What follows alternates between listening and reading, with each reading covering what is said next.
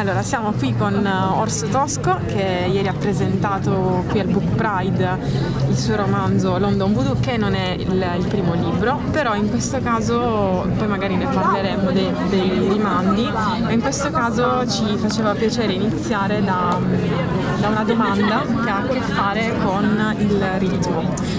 Eh, ti, ti chiediamo Orso che cosa, che, tipo di ritmo c'è dentro questo libro per chi lo leggerà. Ma io, beh, innanzitutto grazie per uh, l'ospitalità e l'invito. E il ritmo è, è uno secondo me delle, de, degli elementi su cui ho lavorato più, con più passione, perché credo che ciò che caratterizza Londra come metropoli, sia la mia un po' inventata e un po' no, che quella reale, ammesso che esista una Londra reale, secondo me ha uno spiccato senso del ritmo, che non è solo la musica ma è proprio il ritmo della, del modo in cui viene vissuta, il modo incessante, con alcuni rallentamenti e poi delle, delle, ripartenze più veloci, un ritmo molto sincopato, alle volte ossessivo, fastidioso, persino doloroso, in altri casi invece ha delle aperture molto molto luminose persino, molto, molto areose e, e, io ho cercato di, di riprodurre il ritmo che, che, mi, che, mi, era sembrato di ascoltare quando vivevo a Londra perché lo ritenevo e lo ritengo un alleato fondamentale per una storia di questo tipo. Un'altra domanda, poi andiamo magari su. A me piace parlare di più di come è scritto il libro che, che della trama in sé, che è comunque importante. Però un'altra curiosità è che azioni fanno questi personaggi, che poi diremo chi sono, ma secondo te quali sono le loro azioni principali del loro vivere dentro questo testo? Le loro azioni principali io credo sia un tentativo di eh, visualizzare dei codici che vengono emessi dalla città e la loro speranza, alle volte illusoria, alle volte no, è quella di riuscire a tradurli in un linguaggio che, che loro sanno sanno, dominare, quindi loro tentano di de- de- decodificare il linguaggio della realtà, della città e tentano di, di, di ridurlo a un loro linguaggio che gli è utile per, per la missione che, che, sono chiamati a compiere. L'ultima domanda strana, te lo giuro, colori e odori secondo te? Che ci sono dentro il libro? Credo da un lato quelli dei, dei, materiali, dei materiali plastici, quindi colori opachi che assorbono la luce, poi quelli invece virati all'acido de, della palude, ad esempio, e poi sicuramente eh, la, la, ruggine dei mattoni e dei metalli subissati di pioggia e, e secoli. E qualche odore? Qualche Beh, puzza di... Visto, visto, che, visto che, che, li cito c'è, c'è, c'è, l'odore del pane bruciato, di un pane che non è stato bruciato, poi sicuramente c'è l'odore del, dei fumi, visto che tutti i personaggi fumano molto e qualsiasi cosa, poi c'è l'odore del pub, l'odore di, di, di, di lana cotta, l'odore di birra, di birra che, è, che, è, stata assorbita dalla moquette e poi credo in generale l'odore dei fritti e dei cibi, delle, delle spezie. Grazie. Adesso possiamo andare alle cose quelle serie. no, allora in realtà mh, mm, è interessante per, mm, per, noi aver letto dei, dei, nomi, perché spesso la scelta dei nomi all'interno di un libro già eh, fa molto nel calare dentro l'atmosfera, quindi senza ancora averlo letto, avendo letto solo frammenti, è già chiaro che ci troviamo in un mondo che viaggia su più piani. Come hai scelto questi nomi? Se sono arrivati fin da principio o se è stato un lavoro stratificato per arrivare a questi? finali. Il porco e Danny Stabbot, che sono due dei tre diciamo, protagonisti, forse quelli principali, arrivano fin dalla prima stesura. il porco perché mi serviva un nome abbastanza spiazzante, diciamo, un nome non un nome, eh, un nome che sembra quasi già un insulto, ecco, mettiamola così. Danny Stabbot è un omaggio all'Abbott, che è una birra che bevevo sempre, quindi è un, è un nome un po' stupido, però mi piaceva il suono, che contrasta un po' poi con la natura invece maligna del personaggio. Quello di Eva B invece è arrivato successivamente perché lei nelle prime stesure proprio non esisteva e mi piace perché ricorda un po' la, la, tra- tradizione punk che si usava nel primo punk, con questa B puntata, eh? e poi Eva perché insomma è la, la, donna primordiale, in questo caso però è l'antifecondità, insomma, quindi è, una, è un inizio che però eh, si interrompe, ecco, come inizia finisce. Quindi c'è una triade sacra, diciamo, attorno a cui ruota tutto il testo, ma ci sono secondo te delle comparse, delle figurine quella che però per te hanno avuto un peso durante la scrittura, anche se magari non sono dei personaggi pieni? Beh, sicuramente 69 che è l'oracolo del, del porco perché è, è, pers- è, l'unico personaggio che sfugge alla legge marziale eh, che governa le vite delle comparse e degli attori protagonisti. Lei, lei sfuggendo al tempo, sfuggendo in qualche modo anche alla morte, anzi sognandola quasi, è l'unica che si può permettere una visione altra rispetto a quella dei, dei protagonisti, eh, che pur essendo brutali e spesso amministrando il potere in maniera brutale, in realtà sembrano sempre un po' braccati dal tempo, dalla missione che sono chiamati a compiere, dalle novità, dalle, dalle cose che, insomma, che, li spiazzano e quindi, quindi sì, credo che che, che, insomma, che 69, 69 sia un... un altro nome interessante.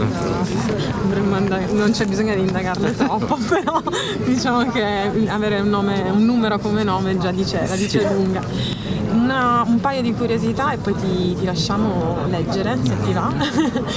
eh, la prima curiosità riguarda quello che c'è nel tuo immaginario, perché questo libro che è quello che fanno i buoni libri, dà la misura del mondo che cerca di creare un autore quando scrive, altrimenti non farebbe quello, probabilmente farebbe qualcos'altro. È un po' una cosa che è venuta fuori leggendo i libri anche di, di Michele Vaccari.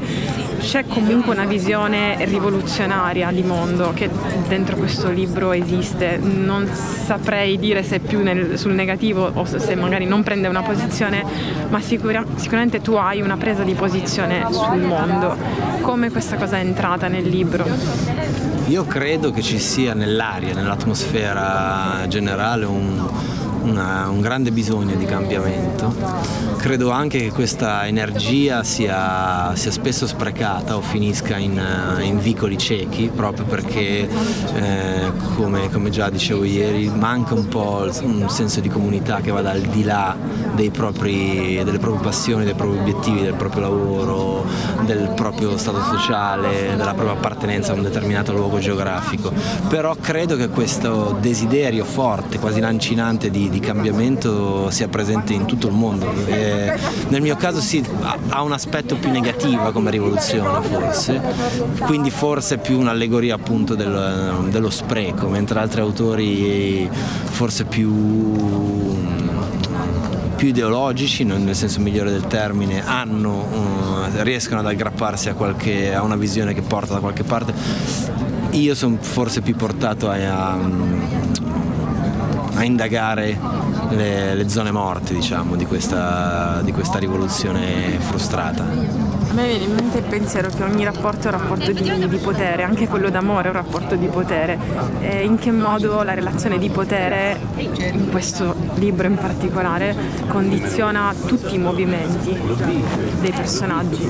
Credo che, che in questo libro i rapporti siano sempre filtrati da un rapporto di potere poliziesco che di base è quasi sempre più ingiusto e anche più semplice da, da dichiarare, mettiamola così.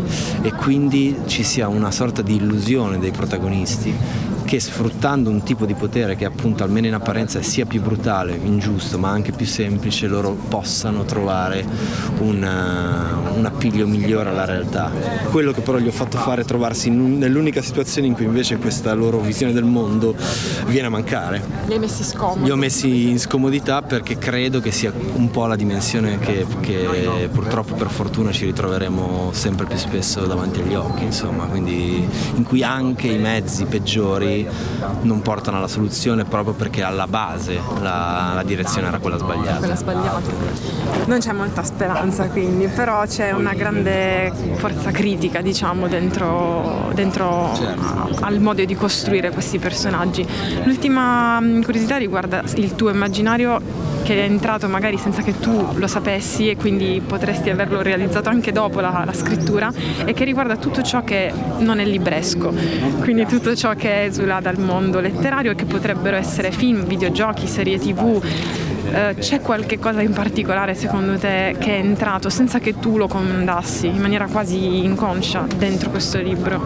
Sì, credo mm, che sia la mia. Quando ero ragazzino eh, ero, beh, lo sono ancora, però ero più un appassionato di fumetti e eh, c'è stato un passaggio che era anche un po' proprio anagrafico, dai supereroi, poi un po' i manga, così avevo scoperto, perché ho un fratello più grande, i fumetti della, DC Vertigo eh, quindi quelli di, di, Alan Moore ad esempio, di Neil Game. E in, que, in, quel caso credo che quel tipo di, di, di immaginario, ancora prima quella, della letteratura che è collegata a quell'immaginario che però ho scoperto dopo, mi abbia sicuramente influenzato, quindi un certo approccio al genere che là è abbastanza evidente e anche maestrale, credo che mi sia rimasto un po' negli occhi. Ecco. Anche nel montaggio oltre che nel contenuto, c'è anche sì, questo.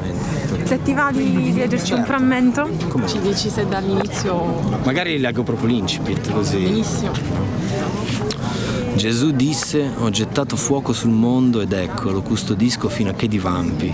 E tu sei il porco e devi trovare Cindy Brown con i suoi 24 anni, una cicatrice sullo zigomo e delle carte da poker tatuate sul collo, la predilezione per deodoranti a base di frutta tropicale e un sorriso enorme.